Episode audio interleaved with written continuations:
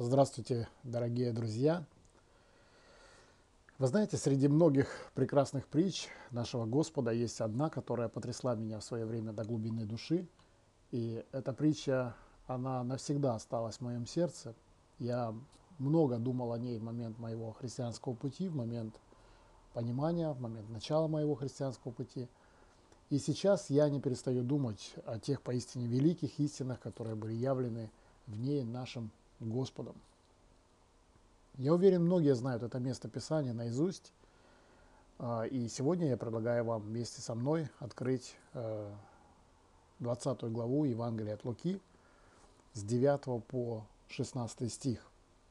Наш Господь Иисус говорил очень наглядные и сильные, изумляющие своей силой, а порой даже шокирующие истории, используя простые, знакомые каждому обычное свойства и предметы. Он приводил в пример такие истории, которые поражают своей доступностью и глубокой проницательностью. Они очень волнующие, обличающие своим проникновенным анализом состояния служителей. В Евангелиях мы находим около 40 притч нашего Господа. И в них сокрыто так много прекрасных библейских истин, так что давайте посмотрим на одну из них. Сегодня предлагаемая мной притча а, занимает особое место среди притч нашего Господа. Это замечательная, превосходная история с очень глубоким и важным смыслом. Позвольте мне еще раз вам ее прочитать. Итак, Евангелие от Луки, 20 глава, с 9 стиха. Это пророческая притча, которую можно, можно озаглавить «Убийство Сына Божьего». Итак, 9 стих. «И начал он говорить к народу притчу сию. Один человек насадил виноградник и отдал его виноградарям. И отлучился на долгое время. И в свое время послал к виноградарям раба, чтобы они дали ему плодов из виноградника, но виноградари, прибив его, отослали ни с чем. Еще послал другого раба, но они и этого, прибив и обругав, отослали ни с чем – и еще послал третьего, но они и того, изранив, выгнали. Тогда сказал господин виноградник, а что мне делать? Пошлю сына моего возлюбленного, может быть, увидев его, постыдятся. Но виноградари, увидев его, рассуждали так между собой, говоря, это наследник. Пойдем, убьем его, и наследство его будет наше и, выведя его вон из виноградника, убили. Что же сделает с ними господин виноградника? Придет и погубит виноградарей тех и отдаст виноградник другим. Слышавшие же это сказали, да не будет. Друзья, э, немного вводной информации для вас. Это было в среду. Это все происходило в ту самую неделю, когда был распят наш Господь. Он находился в это время в храме. Он проводит там день, наставляя с раннего утра. Он завоевал авторитет в храме днем раньше, шокировав всех храмовых дельцов, когда выгнал их, очищая дом отца своего. И теперь храм – это его аудитория. И в первом стихе 20 главы сказано, что Иисус находится в храме, проповедуя Евангелие и уча людей. А Ему, э, в свою очередь, противостоят религиозные вожди, первосвященники, книжники и старейшины. Это очень возбужденная толпа слушает Иисуса, находясь э, под впечатлением его триумфального въезда и надеясь, что он станет мессией, которого они ожидают. И это взволнованное и восторженное слушатели Иисуса, учения Иисуса, в то время как вожди Израиля – ненавидят его, презирают его. И сейчас, как никогда, они разосли, разозлились на него за то, что он разделался с их бизнесом. И, по сути, сделал это без каких-либо полномочий, ввиду чего они спрашивали его о том, какой властью он это делал. Они всегда желали его смерти. И сейчас, как никогда, они намерены были его убить. И к пятнице они сделают это руками римлян. И вот э, в такой обстановке в среду, в ту неделю наш Господь преподает учение, а также одну из э, притч. У Луки мы находим эту притчу, у Матфея находим еще несколько притч, преподаваемых им в ту среду. А, и наряду вот э, с теми притчами, это очень простая история о человеке, которая который насадил виноградник и сдал его в аренду виноградарям, которые по договору обязались уплатить ему определенную сумму, а остальное могли оставить себе. И он послал своих рабов взыскать причитающиеся ему по договору, но они надругались над рабами. И человек этот, проявляя терпение и прямодушие, он послал своего собственного сына, полагая, что если они не уважили рабов – то, по крайней мере, они могли бы уважить его сына. Но они убили сына. Они убили сына, пытаясь полностью завладеть виноградником. И все люди, которые слышали эту историю, они согласились бы с выводом, что их следует убить, а вместо них нанять других виноградарей. Простая и, в общем-то, обычная история. Но давайте рассмотрим эту историю с иллюстрацией и истолкованием. Помните такой момент, э, мы его находим в 16 стихе, слышавшие же это сказали, да не будет. То есть они услышали это, уловив его смысл, осознав то, что он пытался донести через эту историю, и они сказали, нет, нет, нет. Каково здесь истолкование этой притчи? Каково объяснение? Господин виноградника – это Бог виноградник – это Израиль. Виноградари – это религиозные вожди, прежде всего священники и прочие религиозные лидеры, которые должны были быть как бы пастырями Израиля или возделывать Божий виноградник. Отлучка на долгое время – это история Ветхого Завета. Весь путь Израиля от истоков жизни Авраама до прихода Иисуса Христа. То есть то долгое время, когда Божий народ был – на попечение определенных мужей. И посылаемые в истории рабы – это ветхозаветные пророки, периодически посылаемые Богом на протяжении истории Израиля, чтобы собрать причитающиеся Богу плоды. Также они приходили, чтобы напоминать волю Божию и его закон, призывали к послушанию, призывали народ приносить плоды Богу. И вы помните из ветхозаветных историй о том, как они отвергали пророков, как они ненавидели этих пророков, побивали камнями пророков, распиливали их пополам, убивали. И дело дошло даже до того, что Иерусалим стал известен как город, убивающий пророков. И, наконец, Бог говорит, пошлю Сына Моего возлюбленного, который есть никто иной, как Иисус Христос. И они убивают его. И вот Иисус повествует Израилю эту историю. Вы были на попечении определенных вождей, которых, на которых Бог возложил ответственность за вас, дабы вы приносили духовный плод. Они оказались жалкими неудачниками. И когда Бог через своих пророков взыскивал духовный плод, вы надругались злословили и даже убивали пророков, а теперь Бог послал своего сына, чтобы... И что вы сделали? Что сделали эти духовные вожди? Эти священники, первосвященники, книжники, фарисеи, садукеи, старейшины Израиля, они убили сына. И всего лишь через два дня они руками римлян пригвоздили его к кресту, и после того, как, запугав римлян, заходились криком, бескомпромиссно требуя его распять на кресте. А зачем? А все для того, чтобы отобрать себе наследство. Им нужно было власть над людьми. Они хотели управлять Царством Божьим, если угодно по-своему. И что им Бог сделает? Две вещи. Во-первых, погубит их, как сказано в 16 стихе, придет и погубит виноградарей тех. И вы знаете, шел 30-й год нашей эры.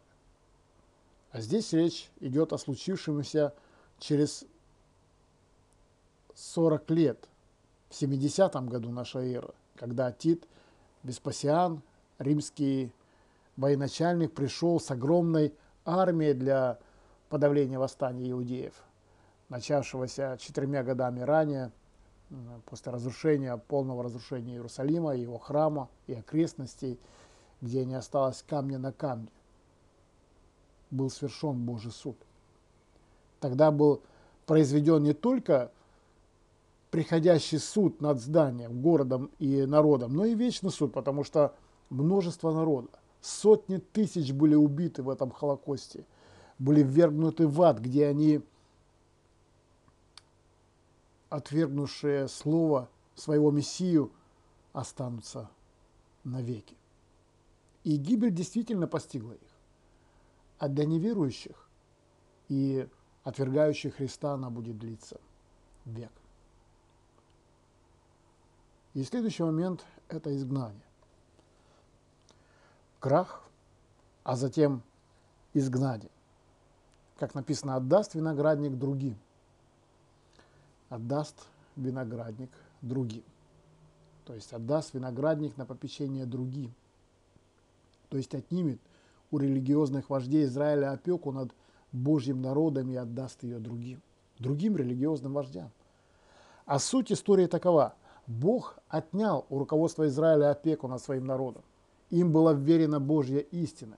Если помните э, послание к римлянам, 9 главу, то наверняка припоминаете, как там Павел перечисляет привилегии, принадлежащие Израилю. Усыновление, слава, завет, законоположение, богослужение, обетование, отцы, Христос. То есть им даровано было все. Все воплощение в ветхозаветных писаниях, а также вожди Израиля, священники, книжники, фарисеи, садукеи, старейшины и все те, взявшие на себя духовное руководство народом, все члены священнических семейств и родов были хранителями истины. Они были хранителями священного писания. Они были хранителями заветов Божьих. Именно на них лежала ответственность за Израиль, чтобы народ приносил духовные плоды, плоды праведности. Но теперь наш Господь говорит – не только род сей будет истреблен, но и домостроительство Израиля перейдет из рук этих вождей отступников, недостойных, неверных, отвергнувших Мессию к другим. Что это означает? Это означает, что другие станут хранителями Божьей истины. Другие станут попечителями Божьего народа. А кто эти другие? У Матфея, 21 главе, в 43 стихе сказано – Потому сказываю вам, что отнимется от вас Царство Божие, и дано будет народу, приносящему плоды его. Так что в новом домостроительстве будут новые люди, приносящие плоды праведности, в отличие от прежнего Израиля, народа отступниками, с вождями отступниками. То есть Бог отстраняет их через гибельное поражение в 70 году нашей эры, а на смену им приходят новые вожди – новый народ. И эти новые вожди будут верными домостроителями, а новый народ будет верно следовать за ним. Другие станут хранителями Божьей истины, хранителями священного Писания. И теперь это никого не должно удивлять, так как процесс замены уже пошел полным ходом. И сейчас мы с вами вкратце рассмотрим это. Об этом можно говорить много, но сейчас э, думаю, что следует только сказать вот что. В 9 главе Евангелия от Луки, если хотите, э, прочтите это. Я же не ограничусь этим, конечно. Господь собрал 12. Это было на сравнительно раннем этапе его служения. И вот созвав эти 12 человек, Господь дал им силу и власть над всеми бесами, врачевать от болезней, и послал их проповедовать Евангелие. И они пошли и проходили поселением, благовествуя и исцеляя повсюду. То есть Господь обладал силой и истиной, чего не было у вождей Израиля. Вожди Израиля были неискренними, были они не были наделены такой силой и властью от Бога, они не познали и не возвещали истину. А здесь, в самом начале своего служения, наш Господь дает поручение 12, дает им силу и власть над более всеми бесами и болезнями, и посылает их возвещать Евангелие и Царствие, то есть путь, как обрести спасение, как войти в Царство Божие. И я говорил выше, что процесс замены уже начался. Им предстоит стать новыми попечителями, новыми хранителями, новыми домостроителями и новыми виноградарями в винограднике Божьем. Подобно об этом сказано в 10 главе Евангелия от Луки в первом стихе. «После всего избрал Господь и других, 70 учеников, и послал их по два перед лицом своим во всякий город и место, куда сам хотел идти. И сказал им, жатвы много, а делателей мало.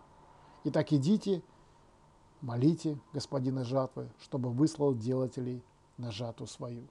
Идите, я посылаю вас, как агнцев, среди волков. То есть Господь считал религиозных вождей Израиля волками в овечьей шкуре.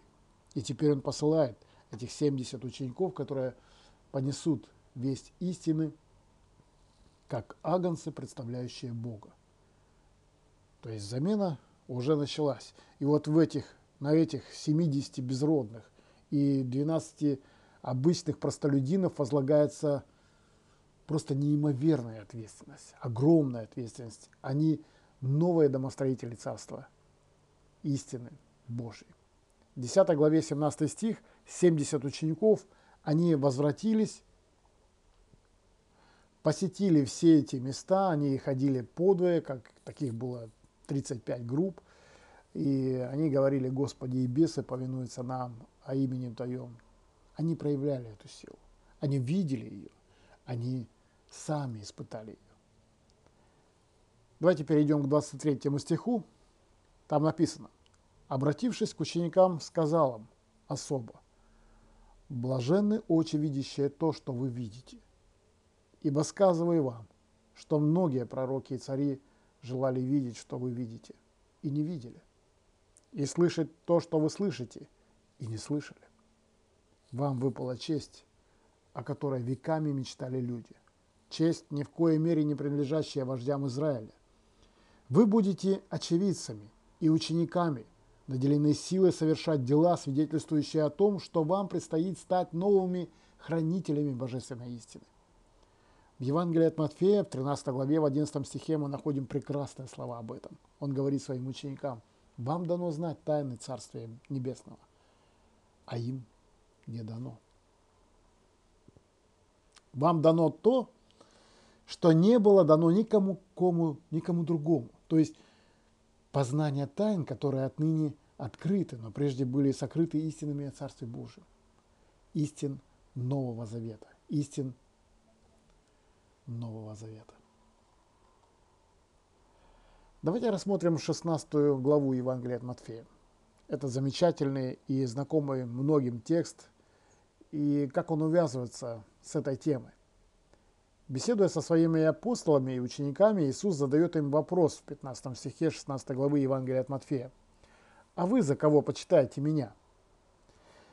Давайте вернемся к основным вопросам. Кто же я? И Симон Петр, отвечая, сказал, «Ты Христос, Сын Бога Живого».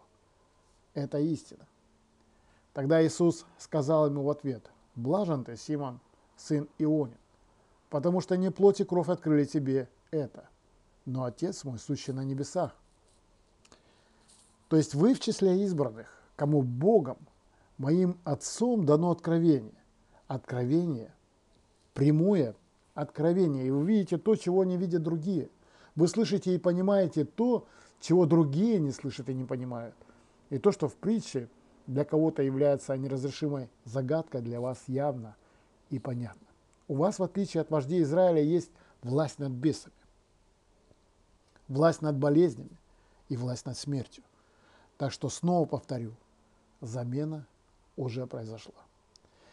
И дальше в 18 стихе написано, «Я говорю тебе, Ты, Петр, и на сем камне, камне истины, на котором вы и другие апостолы стоите, я создам церковь мою.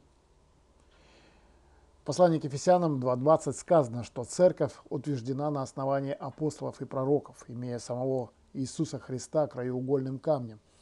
Это новое руководство церкви. Апостолы и проповедники, проповедующие Новый Завет, написавшие Новый Завет, на вас и на возвещаемых вами истинах я построю церковь мою. Ключевая истина стоит в божественности Господа Иисуса Христа. И на этом основании 19 стих говорит, «Я дам вам ключи Царства Небесного». Вам предстоит отворить дверь Царства и впустить туда людей. А кого же плодили вожди Израиля? Детей Божьих? Нет, они плодили из чади ада. Обращаемых ими людей Иисус называл сыновьями гиенны.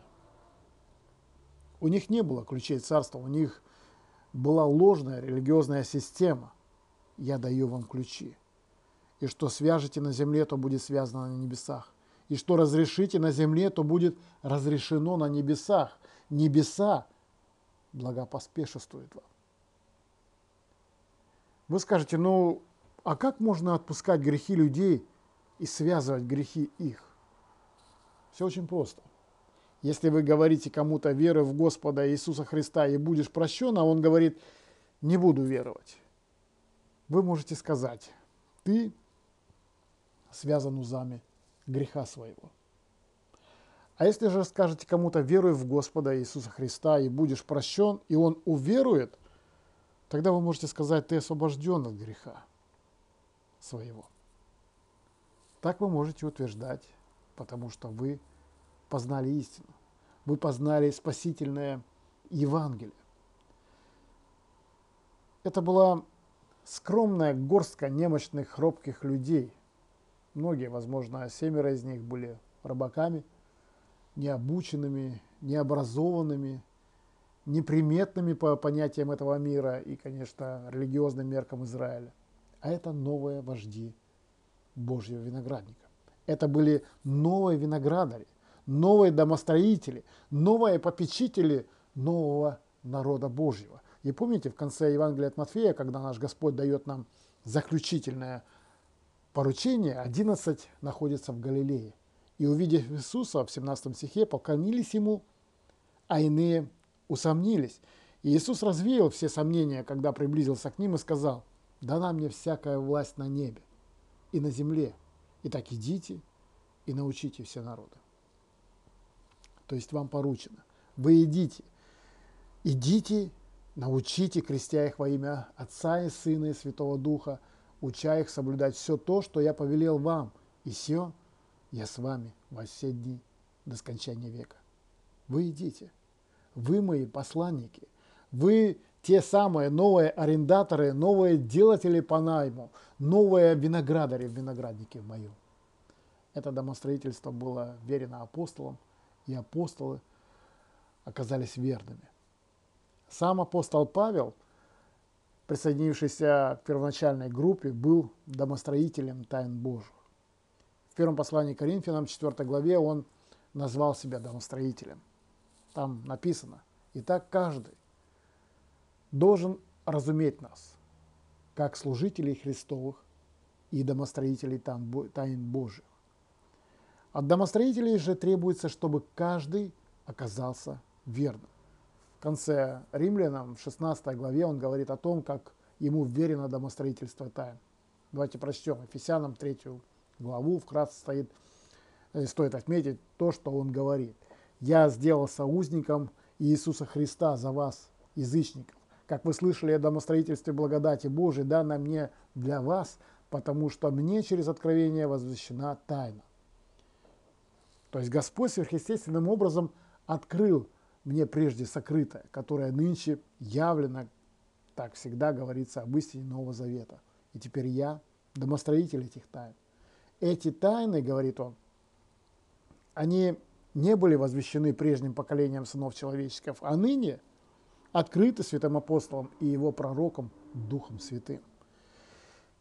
Эти новые вожди, э, его искупленного народа. И это по благодати Божией, а не по заслугам. И дальше в 4 главе э, послания к Ефесянам он поставил одних апостолами, других пророками, других евангелистами, иных пастырями и учителями совершению святых на дело служения для созидания тела Христова, доколе все придем в единство веры и познания Сына Божия, мужа совершенного в меру полного возраста Христова.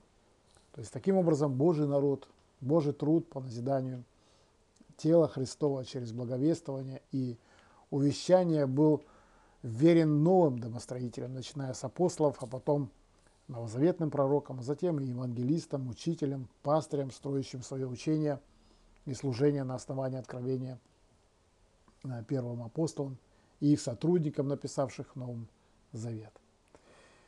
И ныне, э, как и многие из длинной череды домостроителей, я тоже преемник многих поколений служителей, кому было верено домостроительство Божьей истины, Священного Писания и Божьего народа. И таковым является всякий верный служитель.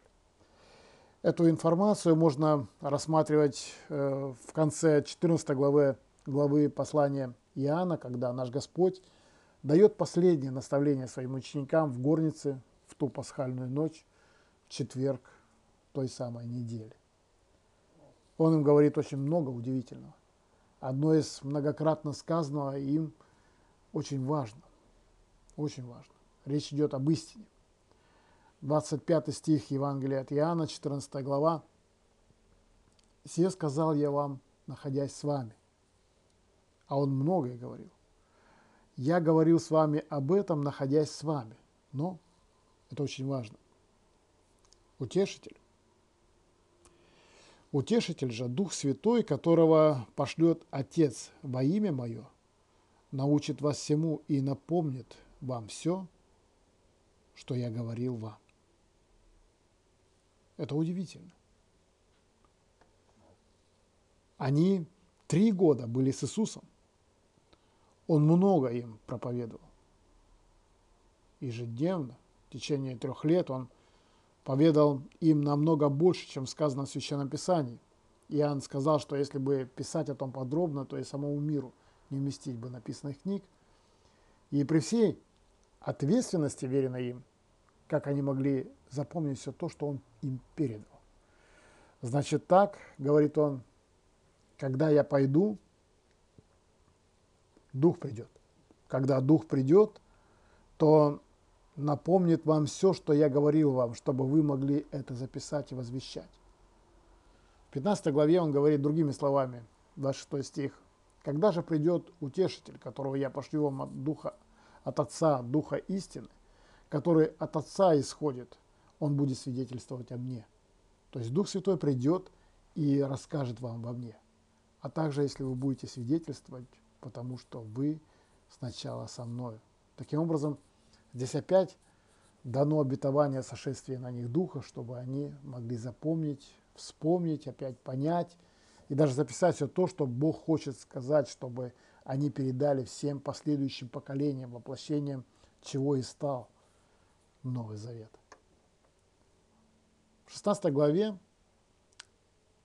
12 стих, еще многое имею сказать вам, Многое уже сказал, но еще больше имею сказать вам. Не могу сказать вам многое, ибо вы теперь не можете вместить. Это больше, чем вы готовы воспринять, это обременительно. То есть, когда же придет Он, Дух истины, то наставит вас на всякую истину, ибо не от себя говорить будете, но будет говорить, что услышит, и будущее возвестит вам. Он поможет вам вспомнить прошлое, а также будущее возвестит вам, наделит богодухновенной истиной, и вы запишете ее. Петр говорит, человеки, будущее движимы Духом Святым записали ее, а она становится священным графе, священным писанием. Это новое домостроительство. Сначала апостолы и их помощники, участвующие в написании Нового Завета, а затем пророки, возвещавшие сказанное апостолом и то, что будет записано – а далее все поколения верных евангелистов, учителя, пастыри, продолжающие это домостроительство, они все эти самые новые лидеры. И под их руководством идет становление нового народа, приносящего плоды и славу Богу, истинной и живой церкви. И, на мой взгляд, суть нашего домостроительства довольно проста. Проповедуя слово, не так ли сказано, да? Второе послание к Тимофею, 4 глава, проповедуй слово, проповедуй слово вовремя и не вовремя. Держись истинного слова, Павел говорит Титу, заботься о двух вещах, говорит он Тимофею. 4.16. Вникая в себя и учение, читая Священное Писание, разъясняя Священное Писание, применяя Священное Писание. Это и есть наше домостроительство. В первом послании к Тимофею, 6 глава, в самом конце 1 э, Тимофея, 20 стихе 6 главы, «О Тимофей, храни преданное тебе». Это слово означает как вклад в банке, да? Э, можно перевести даже так. Павел говорит, я передал вам на хранение истину. Я верил вам эту богодухновенную истину. Храни эту истину, избегай всякой лжи, всякого заблуждения и охраняй истину. Этим заканчивается первое послание к Тимофею. А в начале второго послания к Тимофею на следующей странице, в 14 стихе первой главы, написано «Храни добрый залог Духом Святым, живущим в нас». Что это за залог? Это здравое учение, которое ты слышал от меня. Апостолы приняли его, Павел принял его, Тимофей принял его, Тит принял его, и следующее поколение и так далее. Все передается. И оно через этих людей дошло до нас. И это истина, записать которую Дух Божий вдохновил апостолов и их помощников. И все это домостроительство – призвание наше. Мы и есть виноградари, нанятая Богом по договору, наделенные дарами и призванные идти в этот мир, неся несравненную ни с чем ответственность, состоящую о заботе о винограднике Божьем, чтобы производить плоды праведности во славу Ему. Не плодить сыновей гиенны, но производить сыновей Божьих, Божьих сыновей. И вот эта история, она заканчивается изгнанием. И параллельно возникает вопрос. Это изгнание Израиля, что навсегда – и те, кто был, э, изучал раньше все это, может сказать, что нет. Оно временно. И бесконечно, безусловно даже, наступит время, когда Израиль будет восстановлен не только к спасению, и не только к Царствию Божьему, но и к домостроительству истины. Одна из э, удивительных особенностей последнего времени – это грядущий период великой скорби, описанный очень четко и подробно э, в Откровении, в, глаза, в главах 6 по 19. Это длинное такое расширенное описание, чтобы проповедовать Евангелие миру в период великой скорби. Господь Бог изберет 144 тысячи евреев, по 12 тысяч от каждого колена. А Он знает, какому колену кто принадлежит, хотя они точно этого сами не знают, они обратятся и станут этими самыми благовестниками. О них можно прочитать в 7 и 14 главе книги Откровения. Но давайте с вами рассмотрим один из э, таких многих захватывающих отрывков, которые все прояснит. Книга Захарии, 8 глава. Рассмотрим только вот этот текст, на больше нет времени, но это должно быть достаточно. Захария – это был пророк, а, который смотрел в будущее. В восьмой главе под вдохновением Божьим он заглядывает в будущее. В первом стихе написано «И было слово Господа Саваофа, так говорит Господь Саваоф, возревновал я о Сионе, ревностью великою и с великим гневом возревновал я о нем. Так говорит Господь, обращусь я к Сиону и буду жить в Иерусалиме, и будет называться Иерусалимом городом чего? Истины. Вот это да. Это в будущем, не теперь, и это не было во время нашего Господа.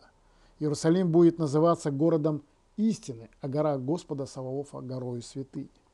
Там будет истина и святость. Так говорит Господь Саваоф. Опять старцы и старицы будут сидеть на улицах в Иерусалиме, каждый со своим посохом в руке от множества дней. Они там будут со своими тросточками сидеть. И улицы города этого наполнятся отроками и отроковицами, играющего на улицах его. И так говорит Господь Саваоф, если это в глазах оставшегося народа покажется дивным в одни сии, то неужели оно дивно в моих очах? Говорит Господь Саваоф. Если это покажется невозможным в глазах ваших, то неужели оно затруднительно в моих очах? Так говорит Господь Саваоф. Вот я спасу народ мой из страны Востока, из страны захождения солнца, и приведу их, и будут они жить в Иерусалиме, и будут моим народом, и я буду их Богом в истине и правде. Это трудно истолковать? Мне это не трудно. Перейдем к 20 стиху. В середине отрывка, в это удивительное время, в будущем царстве, так говорит Господь Савов, 20 стих. Еще будут приходить люди, будут приходить народы. Целые народы будут приходить, жители многих городов, и пойдут жители одного города к жителям другого и скажут, пойдем молиться лицу Господа и взыщем Господа Саофа, пойду и я.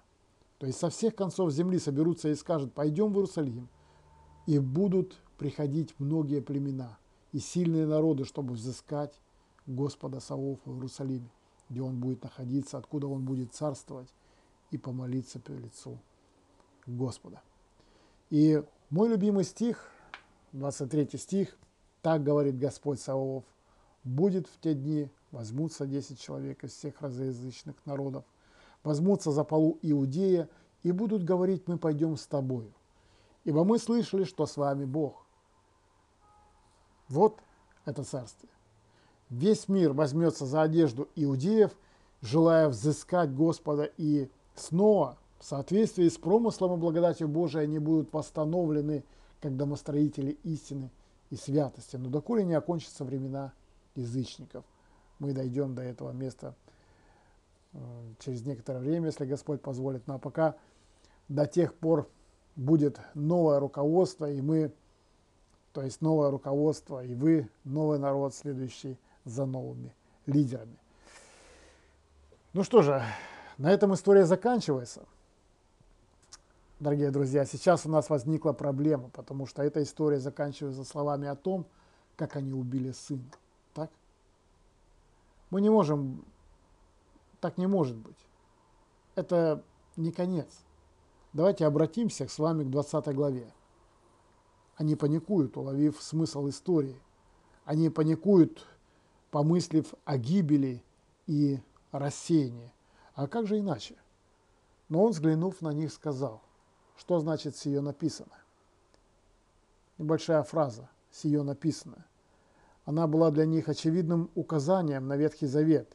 Вообще-то в своем повествовании о том, как Иисус рассказывал эту историю, Матфей говорит, разве вы не знаете то, чему учит Писание? Или неужели вы никогда не читали Писание? Здесь речь идет о Священном Писании. Вы забыли Священное Писание? И мы переходим от иллюстрации к истолкованию и к дальнейшему учению. Здесь как раз Господь углубляет свое учение. Притча закончилась. Для виноградарей конец трагичен. Трагичен для тех, кто следует путем виноградарей. Трагичен на данном этапе. Для сына он убит, но история не может заканчиваться смертью сына. Итак, он, взглянув на них, сказал, если вам интересно знать, заканчивается ли на этом история, вы что, забыли Священное Писание? И он цитирует Псалом, 117-22 стих. «Камень, который отвергли строители, соделался главой угла». То есть он переходит от э, сыносказания и сочиненной им притчи прямо к Ветхому Завету. И на этом история не заканчивается. И даже не думайте, что это конец истории. Учтите это. А, вы забыли Писание. Священное Писание говорит, что камень, отвергнутый строителями, соделался главой угла. Ну а какое это имеет значение? Все очень просто, поскольку они это четко понимали. Они очень хорошо знали это. Они знали этот псалом, и, вероятно, большинство из них знало его наизусть. Ну, вожди израильские уж точно его знали, краеугольный камень. Возможно, они даже подмени, подметили э, сказанном вот этот мессианский подтекст, как, так как во второй главе книги Даниила Мессия, раздробивший истукана в видении Даниила, является тем самым камнем, оторвавшимся от горы без содействия рук человеческих. Мессия был известен в некоторых кругах как камень, камень, отвергнутый строителями, соделался краеугольным камнем. Я расскажу вам о его роли. Вот, когда в древние времена собирались строить здания, то выстраивали э, вот это большое здание на основании одного камня, который должен быть э, совершенным. Это был краеугольный камень. И он должен быть э, совершенным со всех сторон. Он должен быть совершенным и снизу, чтобы здание получилось э, ровным. Он должен быть э, совершенным по бокам, чтобы здание возводилось строго перпендикулярно. Он должен быть совершенным и сверху, потому что оно, чтобы оно не перекосилось, чтобы угол должен быть был точным, иначе здесь получится несимметрично. То есть краеугольный камень является определяющим для всех углов здания. И строители знали, что для строительства здания им необходим абсолютно совершенный краеугольный камень. При строительстве большого здания сколько выбрасывалось камней, прежде чем находился совершенный. И учитывая то, что все эти камни были высечены вручную, посмотрев на камень, говорили, почти, но не совсем. И одна из сторон камня задает определенное направление. И если будем выстраивать так, то ничего не выйдет. Угол всего лишь немножко отклонился, и уже из-за этого здание получится несимметричным. И вот такую груду камней они набрасывают, говоря, хорошо, возможно, получится его обтесать, использовать в другом месте, но прежде чем найдут э, совершенный краеугольный камень. А сейчас Иисус учит при помощи уже другой иллюстрации, где сын становится камнем. Вместо сына теперь камень, отвергнутый строителями. Они сказали, ты несовершенный. Мы не признаем тебя краеугольным камнем в Царстве Божьем. И если рассматривать э, этот псалом в данном контексте, то там Израиль рассматривается как бы в таком в историческом плане, и Бог в определенном смысле осуждает народы, поскольку они э, при осуществляемом вокруг Израиля строительстве великих империй им все же пренебрегли, пренебрегали. То есть его отвергли. И вот эта отвергнутая нация, она станет Божьей краеугольной нацией, ибо отвергнутый Мессия сделался у Бога искупителем – во главе угла. И таким образом, по изначальному замыслу Израиль рассматривается а, в качестве краеугольной нации в Божьем домостроительстве. И судьбе целого мира была связана с этой небольшой нацией, постоянно а, как бы отвергаемой окружающими народами. Но теперь, наконец, замысел начал осуществляться, поскольку сам Христос, будучи истинным краеугольным камнем, направляет свой народ путем истины. И это осуществится, когда Израиль обретет спасение. И, конечно, очевидно, что здесь наш Господь говорит о себе. Он камень, который отвергнут строителями. Это известная цитата из Нового Завета, Деяния, 4 глава, 10-11 стих, да будет известно всем, проповедует Петр, да будет известно всем вам и всему народу израильскому, что именем Иисуса Назарея, которого вы распяли, которого Бог воскресил из мертвых, им поставлен, Он перед вами здрав. Он есть камень, пренебреженный вами, зиждущими, но сделавшимися главою угла. Он обращается к правителям, к старейшинам и книжникам – Кане, Каиафе и всем вождям, говоря, вы отвергли его, вы не приняли его краеугольным камнем, и он отвергает вас. И знаете что? Камень, отвергнутый вами, вернулся и сделался краеугольным камнем. Это этот сын, сын это камень, он вернулся. То есть воскрес, дорогие друзья, он воскрес. История э, не заканчивается смертью сына. И для того, чтобы камень, отвергнутый строителями, стал во главе угла, должно быть восстановление. В случае Иисуса это воскресение. Он умрет в пятницу, но воскреснет воскресенье. И камень, который не отвечал их нормам, камень, который не вписывался в то, что они пытались построить, камень, который был отвергнут иудейскими вождями и народом как непригодный, несовершенный, неприемлемый, бракованный, становится во главе угла в вечном Царстве Божьем.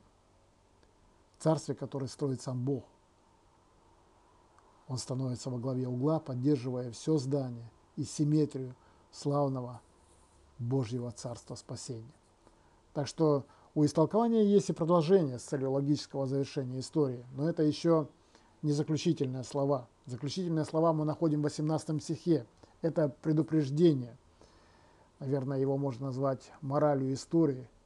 Но это нечто большее, это строгое предостережение. И по сути, сказанное в 18 стихе подразумевает, вы должны быть осторожными в своем отношении к Иисусу Христу. Всякий, кто упадет на этот камень, разобьется, и на кого он упадет, того раздавит. О чем здесь речь? Иначе говоря, столкновение с камнем сокрушит вас, погубит вас. Также это прообраз Ветхого Завета. То есть они наверняка знали восьмую главу э, книги Исаии, там несколько стихов об этом. Послушаем Исаию, 8 глава, 14 стих. «И он будет освящением, говорится о Господе, и камнем преткновения, и скалою соблазна для обоих домов Израиля. 15 стих. «И многие из них приткнутся и упадут и разобьются». Исаия сказал, что он будет камнем преткновения, сокрушительным камнем, смертоносным камнем. В послании к римлянам в 9 главе Павел говорит, «Они приткнулись о камень преткновения». Здесь речь идет об Израиле. 32 стих. «Приткнулись о камень преткновения», как написано. И он ссылается на отрывок из э, книги Исаия, 8 глава, а также Исаия 28, 16, где, по сути, э, речь идет о том же. И вот, я полагаю, в основание на сегодня камень, испытанный, краеугольный, драгоценный, крепко утвержденный, верующий в него не постыдится. То есть, либо вы уверуете в него, либо приткнетесь об него и будете раздавлены.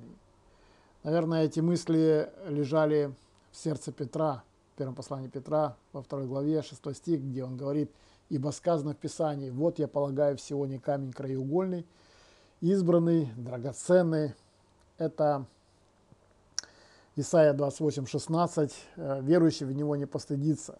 То есть и так он для нас, для вас, верующих, драгоценность, а для неверующих камень, который отвергли строители, но который сделался главой угла, то есть камень притыкания и камень соблазны. Здесь Петр говорит словами Иисуса, подобно э, Христу, соединяя эти два понятия. Камень, отвергнутый строителями, который становится краеугольным камень, камнем преткновения, которым вы споткнетесь или который вас раздавит.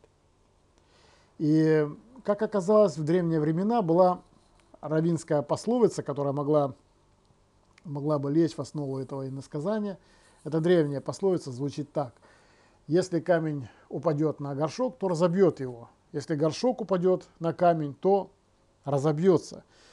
И, то есть упадет ли камень на горшок или горшок на камень, результат будет один и тот же, ибо камень останется невредимым. То есть, другими словами, если вы столкнетесь с Иисусом Христом, то э, вступите в какой-то конфликт с Ним, то вас разнесет в пыль.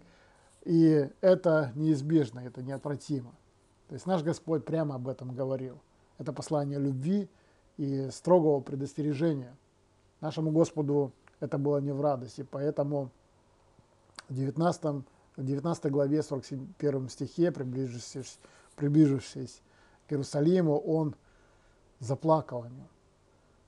Отвергнуть Иисуса Христа – это наиболее трагический поступок в жизни человека. Ведь речь идет о наиболее важном выборе в вашей жизни. Что вы делаете со Христом? Вы покоритесь Ему, примите Его своим Господом и Спасителем, или столкнетесь с Ним, как с несокрушительным камнем. А как отреагировали вожди? Давайте прочитаем 19 стих. «И сказали в это время первосвященники и книжники, чтобы наложить на него руки, но побоялись народа, ибо поняли, что о них сказал он эту притчу». То есть он знал, они поняли, что он говорил о них. Он обличал их. И вместо того, чтобы раскаяться, вместо того, чтобы покаяться, они еще больше искали убить его. Это печально и прискорбно. И вместо того, чтобы покаяться, раскаяться, вместо того, чтобы искупить, они искали убить его. Пробил их последний час. Иоанн говорит, имеющий сына имеет жизнь, не имеющий сына Божия не имеет жизни. Давайте помолимся. Отче наш, коснись сердец всех находящихся и слушающих эту проповедь. Господи, мы все понимаем, что Твоя воля, Твоя задача явить свою истину нам, далее ответственность на нас. И перед Тобой нам держать отчет. Благодарим Тебя за благодать Твою. Спасибо Тебе, Господь, за то, что Ты, как и в том псалме мы читаем, Ты сила наша и песнь. Ты сделался не судьей, а нашим спасением. Сейчас даруй нам это спасение. Об этом просим во славу Его. Аминь.